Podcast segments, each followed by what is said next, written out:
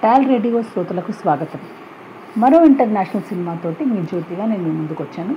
ఈరోజు నేను మీతో పంచుకోవాలనుకుంటున్న సినిమా అమెరికన్ హిస్టరీ ఎక్స్ అనే ఒక అమెరికన్ మూవీ. ఇది నైన్టీన్ నైంటీ ఎయిట్లో సినిమా రిలీజ్ అయింది. దీనికి దర్శకుడు టోనీ కే దీనిలో ఎడ్వర్డ్ నాటన్ ముఖ్య పాత్ర వహిస్తారు. చాలా అద్భుతమైన నటనతోటి ఆయన ఈ సినిమాకి పూర్తి జస్టిస్ చేశారు. సాధారణంగా మనం ఏదైనా సినిమా చూస్తున్నప్పుడు అది కేవలం ఎంటర్టైన్మెంట్ కోసమనో దాని నుంచి మనం ఆనందాన్ని జురుకోవడానికి సినిమాను చూసే ఒక ప్రక్రియ మన దేశంలో చాలామంది మనం చేస్తూ ఉంటాం.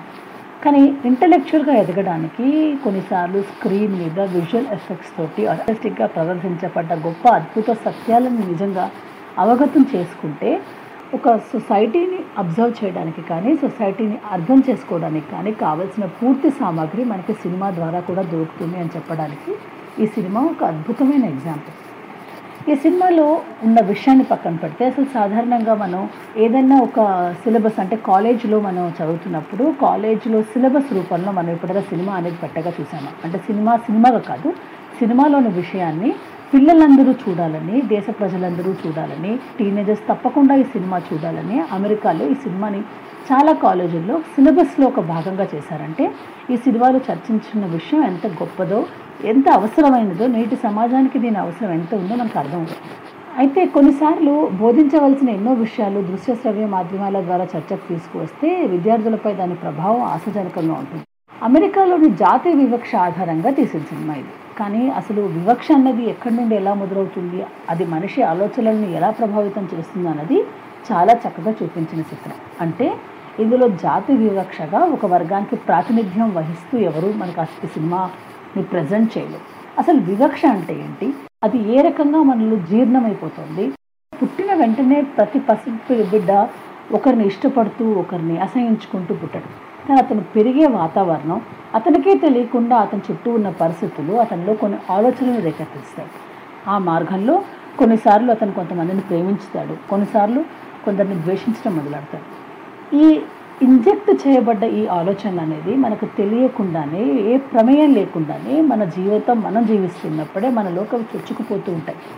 వాటి నుంచి తప్పించుకోవాల్సిన అవసరం ఎంతగా ఉంది? అంటే నిష్పక్షపాతంగా మన ఆలోచన సరళి ఉండాలంటే మనిషి మరో మనిషిని మానవుడిగా నిష్పక్షపాతంగా ప్రేమించాలి అంటే చాలా ప్రభావాల నుంచి మనల్ని మనం దూరం పెట్టుకోవాల్సిన అవసరం ఉన్నదని అలా ఉన్న వాళ్ళే ఆరోగ్యకరంగా పెరుగుతారని. అలా కాకుండా పర్సనల్గా మన జీవితంలో జరిగే ఏదో ఒక సంఘటనను ఆధారం తీసుకుని మొత్తం వ్యవస్థ మీదే కోపాన్ని పెంచుకుని వ్యవస్థకే మనం శత్రువులుగా మారుతున్నప్పుడు అది ఆ వ్యవస్థని ఏ రకంగా అయితే ప్రభావితం చేస్తుందో ఏ రకంగా అయితే వ్యవస్థ చెడుదారి పడుతుందో అదేవిధంగా మన జీవితాలు కూడా మార్గం తప్పి చాలా కష్టాలమయమైపోయి ఒక రకమైన కన్ఫ్యూజ్ స్టేజ్లోకి వెళ్ళిపోతామని చెప్పే సందేశం మనకి సినిమా ద్వారా మనకు దొరుకుతుంది. ఎప్పుడు కూడా మన చుట్టూ ఉన్న వాతావరణంలో మనుషులు సంఘటనలు పరిసరాలు మనల్ని చాలా ప్రభావితం చేస్తూ ఉంటాయి. కొన్నిసార్లు అవి ఒక రకమైన మూఢత్వంతో మూర్ఖత్వంతో నిండి ఉంటాయి. అందువల్ల అనకారణమైన కసి ద్వేషం మనిషిలో కలుగుతూ ఉంటుంది. వీటిని ఎప్పటికప్పుడు చెక్ చేసుకోవాల్సిన అవసరం చాలా ఉంది. ముఖ్యంగా ఇప్పుడు యువత అంటే అది ఎలాంటి వయసు అంటే ఆ వయసులో ఎటువంటి ముద్రలు పడ్డా కూడా చాలా బలంగా పడతాయి. ఆ ఎమోషన్స్ని ఆ కంట్రోల్ చేసుకోవాల్సిన స్టెబిలిటీ అనేది టీనేజర్స్లో చాలా తక్కువగా ఉంటుంది. దాన్ని ఎన్కాష్ చేసుకుని తమ స్వార్థానికి ఉపయోగించుకునే వ్యక్తులు ఉన్న సమాజం అనేది. వారి కారణంగా పెడదోవ పట్టి ఆలోచించడం సరిగ్గా నేర్చుకోలేని యువత వల్ల దేశానికి ప్రపంచానికే కాకుండా వారి జీవితాలకి కుటుంబాలకు కూడా ఎంతో అన్యాయం జరుగుతుంది. అలా జరగకుండా ఉండాలి అంటే ఎటువంటి విషయాలను మనం అర్థం చేసుకోవాలి? సమాజాన్ని ఏ దృష్టితో చూడాలి అని చాలా అద్భుతంగా చెప్పే సినిమా ఇది. అందుకని అక్కడ కాలేజెస్లో తప్పకుండా యువతకు చూపించడం అనేది జరుగుతుంది. ఇది ఇద్దరు అన్నదమ్ముల కథ. పెద్దవాడి పేరు డెరిక్. డానీ చిన్నవాడు. డెరిక్ ప్రభావం డానీపై చాలా ఉంటుంది. డెరిక్ చదువులో గొప్ప ప్రతిభ చూపిస్తూ ఉంటాడు. చాలా తెలివి కలవాడు. అలాగే మంచి ఫుట్బాల్ ప్లేయర్ కూడా. అయితే అతను హై స్కూల్లో ఉన్నప్పుడు అతని తండ్రి హత్య చేయబడతాడు అతని తండ్రి ఫైర్ మ్యాన్గా పనిచేస్తుంటాడు. కాలిపోతున్న ఇంటి మంటలను ఆపే ప్రయత్నంలో ఆ ఇంటి వారైన ఇద్దరు ఆఫ్రో అమెరికన్ల చేతిలో ఫైర్మెన్గా పనిచేసే డెరిక్ తండ్రి మరణిస్తారు అప్పుడు డెరిక్ చాలా చిన్నవాడు కాలేజ్లో చదువుతూ ఉంటాడు. తన తండ్రి నల్లజాతీయులను కాపాడాలని ప్రయత్నిస్తుంటే ఆ సంగతి మరచి అతన్ని హత్య చేసిన నల్లవారంటే విపరీతమైన ద్వేషం పెంచుకుంటాడు డెరిక్. అదే ద్వేషంతో ఒక టెలివిజన్కి ఇంటర్వ్యూ కూడా ఇస్తాడు. అతని ద్వేషాన్ని కెమెరాన్ అలెగ్జాండర్ అనే ఒక వ్యక్తి తనకు అనుకూలంగా మార్చుకుంటాడు. అతని శిష్యుడుగా మారిపోతాడు డెరిక్. అతను ఏం చేస్తాడంటే డెరిక్ లాంటి కొంతమందిని కూడగట్టుకుని డిసైపుల్స్ ఆఫ్ క్రైస్ట్ అని అంటే డిఓసి అనే షార్ట్కట్లో ఒక సంఘాన్ని స్థాపిస్తారు. ఈ సంఘం ఉద్దేశం ఏంటి?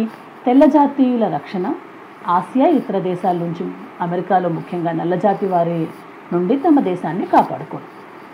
వీరు అనుకోకుండా వీళ్ళందరూ ఒక చోట కలిసి తెల్ల జాతీయులకి అన్యాయం జరుగుతుందని వారిని నల్ల జాతీయులు చాలా చులకంగా చూస్తున్నారని వారికి సంబంధించిన ఆస్తులని వాళ్ళు అనుభవిస్తున్నారని అంటే వారిదైన ప్రపంచాన్ని నల్ల జాతీయులు దోచుకుంటున్నారనే ఒక అపోహని వాళ్ళు సృష్టించుకుంటారు. అందువల్ల నల్ల నల్ల జాతీయుల మీద విపరీతమైన కోపాన్ని పెంచుకుంటారు. ఒక ఫుట్బాల్ మ్యాచ్ పక్క గ్రౌండ్లో జరుగుతున్నప్పుడు అక్కడ సహజంగానే కొన్ని కారణాల వల్ల రౌడీలుగా తిరిగే నల్లజాతీయులతోటి ఈ ఫుట్బాల్ మ్యాచ్ ఆడుతున్న తెల్లవారికి గొడవ జరుగుతుంది. ఆ గొడవలో డెరెక్ నల్లవారిపై తోటి ఛాలెంజ్ చేసి ఆడి గెలిపిస్తాడు తన టీం. గెలిపించినందుకు ప్రతిఫలంగా ఏం కోరుతాడంటే ఆ మైదానంలో అసలు నల్ల వాళ్ళు ఎవరు కూడా ఆడడానికి వీల్లేదు. అది కేవలం తెల్లవాళ్ళకు సంబంధించిన మైదానం అని చెప్పి డిక్లేర్ చేస్తాడు. నిజంగానే మ్యాచ్ గెలుస్తాడు కాబట్టి వాళ్ళందరూ కూడా ఇతని మీద కోపంతో ఆ మైదానాన్ని తెల్లవాళ్ళకు వదిలేసి వెళ్ళిపోతారు. ఈ సంఘటన తర్వాత వారి సంస్థ అయిన డివోసీలో డెరిక్ ఒక పెద్ద హీరో అయిపోతాడు. అదే రోజు తన తల్లి తన తండ్రి చనిపోయిన తర్వాత ఇక్కడ అమెరికాలో మరొకసారి వివాహం చేసుకునే అవకాశం స్త్రీకి చాలా సులభంగా దొరుకుతుంది అక్కడ. అతని తల్లి ఒక అతనితో డేటింగ్లో ఉంటుంది. తన ఆ స్నేహితుడిని ఇంటికి తీసుకొస్తుంది. అతను ఒక జూ అంటే జూ అంటే యాదుడు. జూస్ మీద మామూలుగానే యూరోపియన్ కమ్యూనిటీలో కొద్దిగా వ్యతిరేకత అనేది ఉంటుంది. భోజనం దగ్గర డెరిక్ తన నాజీ ఆలోచనలు బయటపడతాడు. ఈ జ్యూస్ కానివ్వండి అంటే వైట్ అమెరికన్స్కి అగెనిస్ట్గా ఉన్న ప్రతి వాడు తనకు శత్రువు అని డిక్లేర్ చేస్తారు విపరీతమైన ద్వేషం చూపిస్తాడు. జ్యూస్ని హిట్లర్ చంపించడం సరైందని ప్రతి జాతిలో అలాంటి జరగాలని తన అభిప్రాయం చెప్తాడు. అలాగే అది తప్పు అని అతను సముదాయించబోయిన తల్లిని కానీ చెల్లెల్ని కానీ కొట్టేటంత పనిచేస్తాడు అతనిలో ఆవేశం చూసి తల్లి స్నేహితుడు ఈ కుటుంబంతో తన సంబంధం ఏ రకంగానూ బాగుండదని నిశ్చయించుకుని ఆమెతో తన పూర్తిగా సంబంధం వదులుకుని వెళ్ళిపోతాడు. డెరెక్ట్లో ద్వేషం అతనిలోని రాక్షసత్వం భరించలేక అతని తల్లి అతను ఆ రోజు రాత్రి ఇల్లు వదిలి వెళ్ళిపోమంటుంది. అంటే నువ్వు ఇంట్లో ఉంటే మాకు సమస్యలు వస్తాయి. ఇలా ఇంతటి ద్వేషంతో ఇంట్లో మిగతా ఇద్దరు పిల్లలు అంటే డెరెక్ ఇంకో చెల్లెలు ఉంటుంది తమ్ముడు కూడా ఉంటాడు. ఈ ఇద్దరు కూడా ఈ ద్వేషంతో పెరగడం అనేది నేను సహించను కాబట్టి నువ్వు ఇక్కడి నుంచి వెళ్ళిపోవాల్సిందే అని చెప్తుంది. మరుసటి రోజు ప్రొద్దున నేను ఇల్లు వదిలేసి వెళ్ళిపోతానని చెప్పి అంటాడు డెరిక్. అతను తన గర్ల్ ఫ్రెండ్ తోటి తను పడుకోవడానికి తన గదిలోకి వెళ్ళిపోతాడు. అదే రోజు రాత్రి ఇతను ఫుట్బాల్ గ్రౌండ్లో తన్ని పంపించేసిన నల్లవాళ్ళందరూ కూడా వాళ్ళ నలుగురు కూడగట్టుకుని అతని కారు దొంగతనం చేయడానికి ఇంటికి వస్తారు అయితే ఇంటికి వచ్చినప్పుడు అతని కారు దొంగతనం చేస్తున్నప్పుడు చిన్న తమ్ముడు ఆ కారు శబ్దం విని అన్నం నిద్రలోకి తీసుకొస్తాడు. పిచ్చి ఆవేశపరుడుగా మారిపోయిన డెరిక్ ఏం చేస్తాడంటే తన దగ్గర ఒక పిస్టల్ ఉంటుంది. అప్పటిదాకా అతని దగ్గర పిస్టల్ ఉన్నదని కూడా ఎవరికి తెలియదు అది బయటకు తీసుకొని వచ్చి వాళ్ళని అక్కడ చంపేస్తాడు. అంటే నిర్దాక్షిణంగా ఒక మాట కూడా లేకుండా వాళ్ళని ఆ పిస్టల్ తోటి చంపేస్తాడు. చంపేసిన తర్వాత అతను దానికి సిగ్గుపడడు బాధపడడు. చాలా గర్వంగా ఫీల్ అయ్యి పోలీసులు వచ్చినప్పుడు పోలీసులకి లొంగిపోతాడు ఆ విధంగా అతనికి మూడు సంవత్సరాల జైలు శిక్ష పడుతుంది. ఇప్పుడు జైల్లో అతను తెల్లవారి వర్గంలోనే చేరతాడు. వారితో ఉంటూ వారిని గమనిస్తున్నప్పుడు వీరిని నల్లజాతీయులు పొల్యూట్ చేస్తున్నాడని అనుకునే తన ఆలోచన సరైంది కాదని వీళ్ళల్లో కూడా అటువంటి దుర్మార్గమే ఉందని అవకాశం వస్తే తమ తోటి సోదరులుగా భావిస్తున్న తమ తోటి వారిని కూడా అన్యాయం చేయడానికి వారికి వెనుకాడరని చెప్పి మొట్టమొదటిసారి జైలులో ఆ తెల్ల ఖైదీల ప్రవర్తన చూసిన తర్వాత అతనికి అర్థమవుతుంది. అతను మొట్టమొదటిసారి ఎక్కడో నేను ఏదో తప్పు చేశాను అన్న ఒక భావన అతనిలోకి మొట్టమొదటిసారి ఆ బీజం అనేది జైల్లో అతని జీవితంలో పడుతుంది. ఒక నల్ల జాతి ఇంకా పని చేయాల్సిన అవసరం వస్తుంది. అంటే జైల్లో వారికి చిన్న చిన్న పనులు చెప్పిస్తారు కదా అక్కడ ఇతను పని ఏంటంటే లాండ్రీలో బట్టలు ఉతకడం మడవడం అనే పని ఇతనికి అప్పచెప్తారు. అక్కడ ఒక నల్ల జాతీయంతో అతనికి స్నేహం ఏర్పడుతుంది. అతనితో మాట్లాడుతున్నప్పుడు అతని దగ్గరగా పరిశీలిస్తున్నప్పుడు అలాగే తన మిత్రుడైన తెల్ల ప్రవర్తిస్తున్నప్పుడు అసలు మనిషి రంగుకి వారి స్వభావానికి ఎక్కడ తేడా ఉండదని సహజంగానే మనిషిలో మంచి చెడులు అనేవి ఉంటాయని ఈ మంచి చెడు అనేది రంగుతోటి రాదనేది ఒక విషయాన్ని అతను అర్థం చేసుకుంటాడు. అలాగే తను ఎవరినైతే మిత్రులు అనుకున్నారో ఆ మిత్రులందరిలోని దుర్మార్గం వాళ్ళు తాగుడు కోసమని లేకపోతే వారికి కావాల్సిన వస్తువుల కోసమని చుట్టూ ఉన్న మనుషులను ఎంత స్వార్థంగా ఉపయోగించుకుంటున్నారో అన్నీ కూడా చూసినప్పుడు అతను బాధపడతారు వాళ్ళల్లో కూడా దుర్మార్గం ఉన్నదని వాళ్ళు ఇంకొన్నిసార్లు అవకాశం వస్తే ఇంకాస్త దుర్మార్గంగా ప్రవర్తించడానికి వెనుకాడరని తెలుసుకుని మెల్లిగా వాళ్ళతో స్నేహాన్ని తగ్గించుకుంటాడు. అయితే ఎప్పుడైతే అతను నల్ల వాళ్ళతోటి మాట్లాడుతూ తెల్లవాళ్ళ నుంచి దూరం అయ్యే ప్రయత్నం చేస్తూ ఉంటాడో అతని మీద కక్ష కడతారు అతని తోటి తెల్లజాతి. ఎంతగా అంటే అతను ఒంటరిగా ఉంటున్నప్పుడు అక్కడ జైలర్కి తెలిసి కూడా అతనిపై అటాక్ జరుగుతుంది ఆ అటాక్లో అతన్ని మ్యూచువల్గా గ్యాంగ్ మొత్తం రేప్ చేస్తారు. అతని గాయపరిచి అత్యాచారం చేసి అవమానిస్తారు. తన అనుకున్న వారే తనకు విధించిన ఈ శిక్ష అతనికి మనిషి స్వభావం పట్ల ఎన్నో ప్రశ్నలను రేకెత్తిస్తుంది. అసలు తాను ఎవరిని ఎందుకు ద్వేషిస్తున్నాడు? ఎవరిని ఎందుకు ప్రేమిస్తున్నాడు? అనేది ఆలోచించడం మొదలెట్టారు. తనను అవమానించిన వారికి దూరం అవుతారు అంటే అంత అన్యాయం జరిగినా కూడా అక్కడ వాళ్ళని ఎదిరించాలనో లేదంటే తను అనుకున్న దారిని మళ్ళించి అంటే నల్ల జాతీయులతో స్నేహాన్ని మానేసేసి మళ్ళీ భయంతో తెల్ల జాతీయుల పక్షాన్ని చేరడానికి అతను నిరాకరిస్తాడు. అతన్ని ప్రాణాలతో ఉండనివ్వరని నాకు తెలుసు. అయినా కూడా తను అనుకున్న దారిలో తను నమ్మిన దారిలో తను ఏదైతే ఇప్పుడు నిజాలు కనుక్కున్నాడో వాటిని నమ్మి మనిషిగా తన మనసు ఏది చెప్తుందో అదే చేద్దామన్న ఉద్దేశంతో తన చుట్టూ తనకు సహాయం చేసిన నల్ల జాతీయులతోటి మానవత్వం ఉన్న మనిషిగా వాళ్ళతో ప్రవర్తిస్తూ తనపై అత్యాచారం చేసిన వారికి దూరం అవుతాడు అయితే అతనికి చివరి దాకా అంటే అతని శిక్ష పూర్తయ్యేదాకా తనని ఎవరో రక్షిస్తున్నారని ఆ రక్షించింది ఎవరు అన్నది నాకు అర్థం కాదు. ఎందుకంటే తను అతని మీద కక్ష కట్టిన తెల్లజాతీయులు చాలా బలమైన వ్యక్తులు అలాగే వాళ్ళకి చాలా ఇన్ఫ్లుయెన్స్ ఉన్న వ్యక్తులు. అయినా కూడా అతని అనుమానం ఏమొస్తుందంటే తనతో పనిచేస్తున్న నల్ల జాతి స్నేహితుడే తనని కాపాడుతున్నాడేమో. అతనే అంటే తోటి వారికి చెప్పి తనని కాపాడాడేమో ఈ రోజున అన్న ఒక డౌట్ అతనిలో ఉండిపోతుంది. కానీ ఎవరు కూడా అతనికి ఎవరు సహాయం చేశారన్నది చెప్పరు. అతని శిక్షాకాలం పూర్తయిపోయిన తర్వాత అతను జైల్లో నుండి బయటకు వస్తాడు అయితే ప్రాణభయం ఉన్న చోట అన్ని రోజులు గడిపి తన జోడికి ఎవరికి రాకుండా శిక్షాకాలం పూర్తి చేసుకుని అతను బయటకు వస్తానని అతనే అనుకోడు అయితే తన నల్లజాతి మిత్రుడే దానికి కారణం అనుకుని అతని కృతజ్ఞతలు చెప్పుకొని జైల్లోంచి బయటకు వస్తాడు ఇది డెరిక్ పక్షాన మనకు నడిచే కథ. డెరిక్గా ఎడ్వర్డ్ నాటన్ చేశాడు. అతని బాడీ లాంగ్వేజ్ నిజంగా మనం గమనించుకోవాలి. అతని ఆవేశం అతని ఆలోచన ఆవేశం నుంచి ఆలోచన వైపు అతని ప్రయాణం ఉంది కదా. అందులో అతని బాడీ లాంగ్వేజ్ ఒక యాక్టర్గా అతని ఎవాల్వ్మెంట్ అది నిజంగా మనం చూసినప్పుడు నిజంగా చాలా అద్భుతంగా మనం ఆ పాత్రతోటి మనం కనెక్ట్ అవుతాం. అసలు డైరెక్ట్ స్కూల్లో ఉన్నప్పుడు అంటే స్కూల్లో చదువుతున్నప్పుడు ఎప్పుడు కూడా చాలా బ్రిలియంట్ స్టూడెంట్. అతనికి పాఠాలు చెప్పే ఒక బాబ్ అనే ఒక నల్లజాతీయుడికి అతను అంటే చాలా ఇష్టం. ఆ టీచర్ ఒక సంఘ సేవకుడు కూడా. డైరెక్ట్ జైల్లో పడ్డప్పుడు అతను ఎవరినైతే నమ్ముకుని డిఓసి అనేది స్థాపించారో ఆ డిఓసి మిత్రులు ఎవరు అతను కలవడానికి రారు. అతనిపై అత్యాచారం జరిగినప్పుడు అతని బాధలో ఉన్నప్పుడు ఎమోషనల్గా అతను చాలా బాధపడుతున్నప్పుడు కూడా అతను చూడడానికి అతని సంఘ సభ్యులు ఎవరు రారు. కానీ ఈ టీచర్ మాత్రం అతన్ని కలవడానికి జైలుకు వెళ్తూ ఉంటాడు. వెళ్తూ ఉండడమే కాకుండా కుటుంబ సంగతులని చెప్తూ అతనికి ధైర్యం చెప్తూ నువ్వు మళ్ళీ తిరిగి సమాజంలో రావాలి అని అతను ప్రోత్సహిస్తూ ఉంటాడు. అతని సహాయంతో జైలు నుంచి బయటపడతాడు డెరెక్. డైరెక్ట్ జైల్లోంచి బయటపడ్డ తర్వాత తనకి ఏం తెలుస్తుందంటే తన చిన్న తమ్ముడు అంటే అతను జైలుకి వెళ్ళేటప్పుడు తమ్ముడు చాలా చిన్నవాడు అంటే ప్రైమరీ స్కూల్లో చదువుతున్నాడు. ఇప్పుడు అదే తమ్ముడు హై స్కూల్కి వచ్చాడు. ఈ చిన్న తమ్ముడు తనను ఒక హీరోగా తీసుకుని అతను కూడా అన్నదారిలో ప్రయాణించాలన్న ఉద్దేశంతో డిఓసిలో ఒక ముఖ్య సభ్యుడిగా ఎదుగుతాడు. అంతేకాదు ఆ డెరెక్ కంటే కూడా ఆవేశంతో మూర్ఖత్వంతో నల్ల పట్ల ద్వేషంతో రగిలిపోతున్నాడని అతనికి అర్థమవుతుంది. ఎప్పుడు జైల్లో నుంచి బయటకు వచ్చినప్పుడు తనకు గురువుగా వ్యవహరించిన కెమెరన్ తన తమ్ముడిని కూడా వశపరుచుకున్నాడని తెలుసుకుంటాడు. తనలాంటి యువకుల ఆవేశాన్ని తనకు అనుకూలంగా మరల్చుకుని కెమెరాన్ నాయకుడిగా ఎదగడానికి ప్రయత్నిస్తూ ఉంటాడు.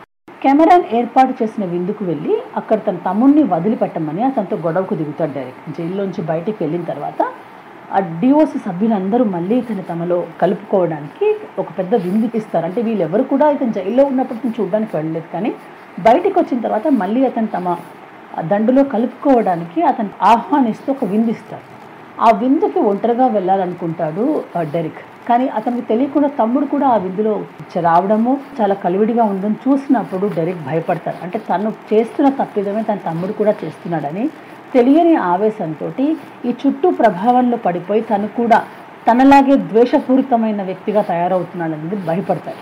భయపడతాడు భయపడ్డప్పుడు కెమెరాని తమ్ముడిని ఇందులోంచి దూరం పెట్టమని ఎట్ ఏ విధంగా కూడా తన తమ్ముడు వద్దకు రావద్దని ఒక వార్నింగ్ ఇస్తాడు కెమెరాని వినడు. అప్పుడు కెమెరాని మీద చేయి చేసుకుంటాడు డైరెక్ట్.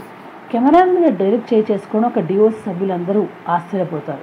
తమ్ముడు కూడా అన్న ఎందుకు ఇలాంటి పని చేశాడో అర్థం కాదు. డానీకి అన్న మీద చాలా కోపం వస్తుంది. అప్పుడు డైరెక్ట్ తన జైలు అనుభవాలు డానీకి చెప్పి తమ ద్వేషం సహితకం కాదని మనిషిని మనిషిగా చూసి వారి మంచి చెడ్డలతో వారిని ఎంచాలి కానీ ఒక వ్యక్తిని తప్పుని సంపూర్ణంగా ఒక జాతికి అంటగట్టడం మూర్ఖత్వం అని దీనివల్ల తను ఏమీ సుఖపడలేదని తనలాంటి వారి బలహీనతలను వాడుకుని వారి ఎదుగుదలకు మనం పావులుగా మిగిలిపోతున్నామని తన జీవితం అలాగే నాశనమైందని తమ్ముడుగా డానీని ఆ దారిలో తను పంపించలేనని డానీని కళ్ళు తెరిచి పూర్తిగా సమాజాన్ని అర్థం చేసుకోమని ఒక అన్నగా అతను చెప్పాల్సిన తన అనుభవాల పరంగా చెప్పే ప్రయత్నం చేస్తాడు. మొట్టమొదటిసారి డానీ అప్పటిదాకా అన్నని ఒక పెద్ద హీరోగా అనుకుంటుంటే ముందు ఒకప్పుడు అన్న ఇంట్లో అందరికంటే తెలివైన వాడు చాలా బాగా చదువుతాడని అన్న మీద గౌరవం ఉంది. ఆ తర్వాత అన్న డివోర్స్ స్థాపించిన తర్వాత అన్నని చుట్టూ వాళ్ళు ఒక పెద్ద హీరోగా తయారు చేసి ప్రతిదానికి అతను లీడర్గా చేసినప్పుడు తాను కూడా అన్నలాగా అవ్వాలి అని ఒక చిన్న ఒక హీరో వర్షిప్ తోటి అన్నను చూడడం మొదలవుతుంది. నల్ల జాతుల పట్ల ద్వేషం అనేది ఒక సహజమైన క్రియగా అతనిలో చొచ్చుకుపోతుంది. అంతకుముందు స్కూల్ ప్రాజెక్ట్ కోసం అంటే డెరిక్ జైలు నుంచి నుంచి రిలీజ్ అవ్వకముందు ఒక స్కూల్ ప్రాజెక్ట్ కోసం డానీ హిట్లర్ రాసిన మై కెంప్ అంటే హిట్లర్ది ఒక చాలా అద్భుతమైన పుస్తకం ఉంది మై కెంప్ అని. అందులోని అభిప్రాయాల్ని మనం ఏకీభవించకపోయినా అసలు Hitler psychology or Hitler mind సెట్ని టోటల్గా చెప్పే పుస్తకం మై కెంప్ దానిపైన తన అభిప్రాయాలు రాస్తూ నాజీలు చెప్పి చేసింది సరైన పనని డిక్లేర్ చేస్తూ ఒక ప్రాజెక్ట్ తయారు చేస్తాడు డానీ. అవి చూసి భయపడిపోతారు ఆ స్కూల్లో టీచర్లు అందరూ కూడా. ఆ ప్రాజెక్ట్ చూసి గుర్తిస్తాడు. ఏమంటే అన్న ప్రభావంలో డానీ పూర్తిగా పడిపోయాడని. దానిని మార్చాలి తప్ప ఇట్లాంటి పిల్లల్ని మనం వదిలేస్తే వారి సమాజానికి చాలా అన్యాయం చేసిన టీచర్లం అవుతామని ఒక మంచి టీచర్గా డానీని స్కూల్ నుంచి ఎక్స్పెల్ చేయాలని చెప్పి మిగతా వాళ్ళు అనుకుంటున్నా కూడా అతను కాదు ఈ పిల్లాడిని మార్చాలి. మన దగ్గరికి పిల్లలు ఉన్నంత వరకు వాళ్ళని మార్చి వాళ్ళని సరైన మార్గంలో పెట్టవలసిన అవసరం టీచర్ది. కాబట్టి ఈ అబ్బాయిని నేను పూర్తిగా నా కంట్రోల్లోకి తీసుకుని ఈ అబ్బాయి భావజాలం మార్చే ప్రయత్నం నేను చేస్తానని బాబ్ డానీని తన స్టూడెంట్గా తీసుకుంటాడు. తీసుకుని నీకు నేనే చరిత్ర బోధిస్తానని తనకి సిలబస్ కోసం మరో ప్రాజెక్ట్ వర్క్ ఇస్తారు. ఆ ప్రాజెక్ట్లో తను ఏమంటాడంటే నీ అన్న జీవితం మీద నీ అభిప్రాయం ఏంటి? నీ కళ్ళ ముందు అన్న అనే ఒక వ్యక్తిని ఉన్నాడు. అతని నువ్వు పూర్తిగా హీరోలాగా అనుకుంటున్నావు.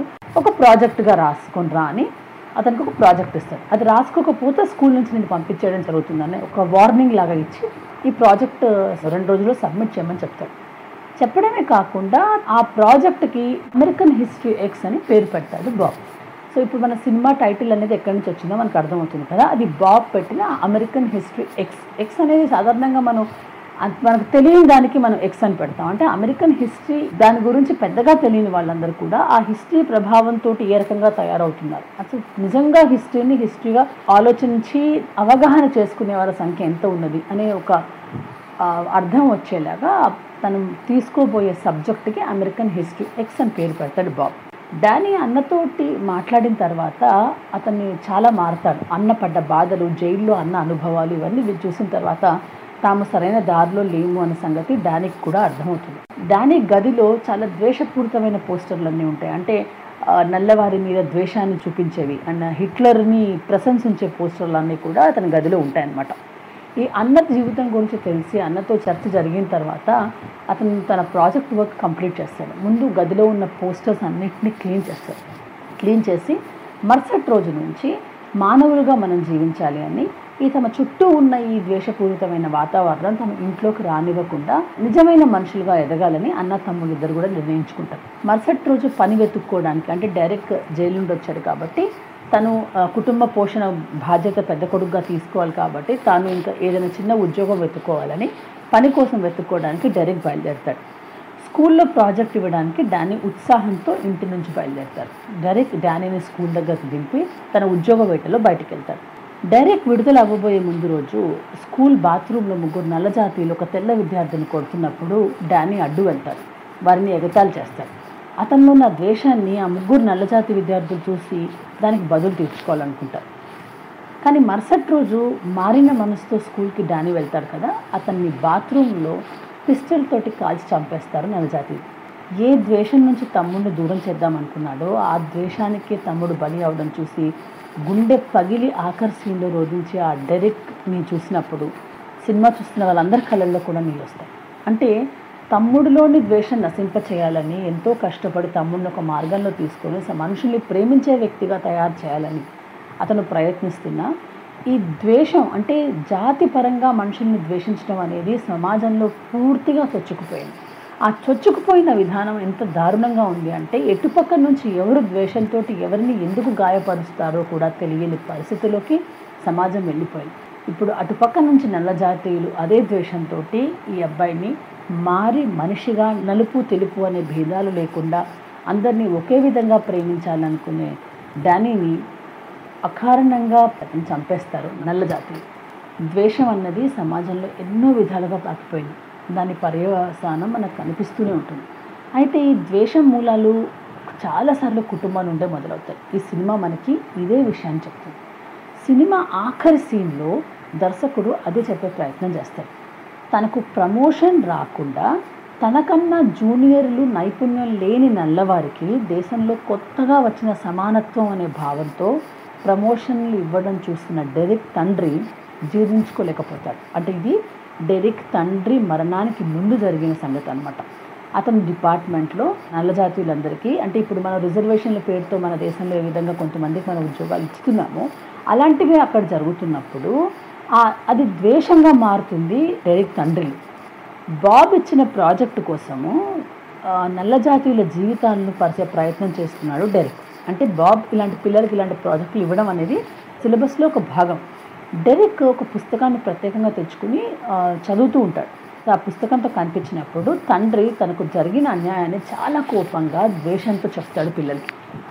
నల్ల జాతీయులు నమ్మరాదని అతను చెప్పిన మాటలు డెరిక్ మనసును ఆకట్టుకుంటాయి. ఎందువల్ల అంటే ప్రతి తండ్రిని కొడుకు చాలా విపరీతంగా ప్రేమిస్తాడు. తండ్రి చెప్పిందే వేదం అని అనుకునే పిల్లలు చాలామంది ఉంటారు. తండ్రిని విపరీతంగా ప్రేమించే డైరెక్ట్ మనసులో ఈ మాటలు నాటుకుపోతాయి. దానికి బలం చేకూరుస్తూ మరుసటి రోజు తండ్రి నల్లవారి చేతులు చనిపోతే అది అతనిలో అనుకోని విధంగా చాలా ద్వేషంగా అతని మనసుని విరిచేస్తుంది. తండ్రిపై ప్రేమ నల్లవారిపై ద్వేషంగా మారుతుంది. నాజీలను సంబంధించే భావజాలంగా మారుతుంది. తరువాత తన ఆలోచనను సక్రమమైన మార్గంలో పెట్టుకుని తమ్ముడిని బాగు చేసుకుందామని కొత్త జిగ్గా జీవితాన్ని మళ్ళీ మొదలెడదామని అతను అనుకునేంతలోనే అతని తమ్ముడి హత్య అతను వివసము చేస్తుంది ఈ ఘటన తర్వాత అతను ఏ దారిలో ప్రయాణించాడనేది దర్శకులు మన ఊహకే వదిలేస్తారు. కానీ ద్వేషానికి ఆది అంతం ఎక్కడ అన్న ఆలోచన మనల్ని చుట్టుకుపోతుంది. చుట్టూ ఉన్న వాతావరణంలో మనిషిలాగే కొట్టుకుపోవాల్సిందేనా అన్న ఆలోచన కలుగుతుంది. తనను తాను సంభాలించుకుని మనిషి మానవత్వాన్ని మార్గంగా తీసుకుని ప్రయాణించే దారులు ఎందుకు మూసుకుపోతున్నాయి? ఇలాంటి ఎన్నో ప్రశ్నలను రేకెత్తించే అద్భుతమైన సినిమా అందుకే చెప్తున్నాను జాతి వివక్ష మీద ఎన్నో రకాల సినిమాలు ఉండొచ్చు. కానీ చాలా పాజిటివ్గా మనిషిని ఆలోచించండి. ఇది ఎక్కడికి దారి తీస్తుంది? ఒక్క మనిషిలో నాటుకున్న ద్వేషం అనే బీజం అక్కడితోటి అంతమైపోదు. కాబట్టి ద్వేషాన్ని మనం మనసులోకి తీసుకొని వచ్చి అది సమాజం మీద చిందిస్తున్నప్పుడు ప్రతి మనిషి ఆలోచించవలసిన అవసరం లేదు. ముఖ్యంగా మనకు పర్సనల్గా జరిగే నష్టాలకి దాని ద్వేషాన్ని ఆ కోపాన్ని అంటే మనం పర్సనల్ లాస్ని సామాజికం చేసే ముందు మనిషి ఆలోచించవలసిన అవసరం చాలా ఉంది. ఇప్పుడు మనకు సమాజంలో కనపడుతుంది మన చుట్టూ ఉన్న అండ్రెస్ట్ అంతా కూడా ఎందువల్ల ఉందంటే పర్సనల్గా వాళ్ళ జీవితాల్లోని బాధని వాళ్ళకి జరుగుతున్న అన్యాయాన్ని సమాజం మీద ద్వేషంగా కోపంగా మార్చుకుంటున్నారు. కానీ సమాజంలో మనలాగే బాధితులు కూడా ఉన్నారని అది మనం ఏదైతే ఈరోజు ద్వేషం అని మన ఆయుధంగా చేసుకుంటున్నామో ఆ ద్వేషం మంచి వాళ్ళని కూడా నాశనం చేస్తుందని. కాబట్టి మనకి అది సరైన దారి కాదని సామాజికంగా ద్వేషాన్ని ద్వేషంతో సమాజానికి ఎప్పుడు మేలు చేయదని చెప్పే అద్భుతమైన సినిమా ఇది. ఇది ప్రస్తుతం జనరేషన్కి ఇప్పుడు అంటే ఆవేశాలతో కొట్టుకు రాజకీయంగా లేకపోతే ఎక్కడో ఎదగాలనుకునే కొంతమంది స్వార్థాలకి వారి చేతుల్లో పనిముట్లుగా మారిపోతున్న యువతకి ఈ సినిమా తప్పకుండా చూపించాలి. డెరిక్గా ఎడ్వర్డ్ నాటన్ నటన అయితే అత్యుత్తమ స్థాయిలో ఉంటుంది. డానీగా ఎడ్వర్డ్ ఫర్లాంగ్ నటించారు. ఈ సినిమా అప్పట్లో కమర్షియల్గా పెద్ద సక్సెస్ కాలేదు కానీ అమెరికన్ సినిమా చరిత్రలో మాత్రం గొప్ప చిత్రంగా మిగిలిపోయింది. చిత్ర దర్శకుడు టోనీ కేకి సినిమా ముగింపు పరంగా కొద్దిగా సంతృప్తి పడలేకపోయారట. అక్కడ ఏవో కొన్ని గొడవలు జరిగాయి. అంటే హీరోకిను దర్శకులకు కూడా. కానీ మన స్క్రీన్పై చూస్తే ఆ చిత్రం మనకు ఆ చిత్రంలో ఏ లోపం కనిపించదు. ప్రస్తుతం మనం ఎదుర్కొంటున్న పరిస్థితుల్లో ఈ చిత్రం అవసరం చాలా ఉందని అనిపిస్తుంది అందుకే దీన్ని అమెరికాలో విద్యార్థుల సిలబస్లో భాగంగా చేశారు కూడా. ఒక ఆలోచనాత్మకమైన మేధోప మేధోపరమైన సినిమా చూడాలంటే మిస్ కాకుండా చూడాల్సిన cinema American X. Thank you so much. Next time I come with another movie.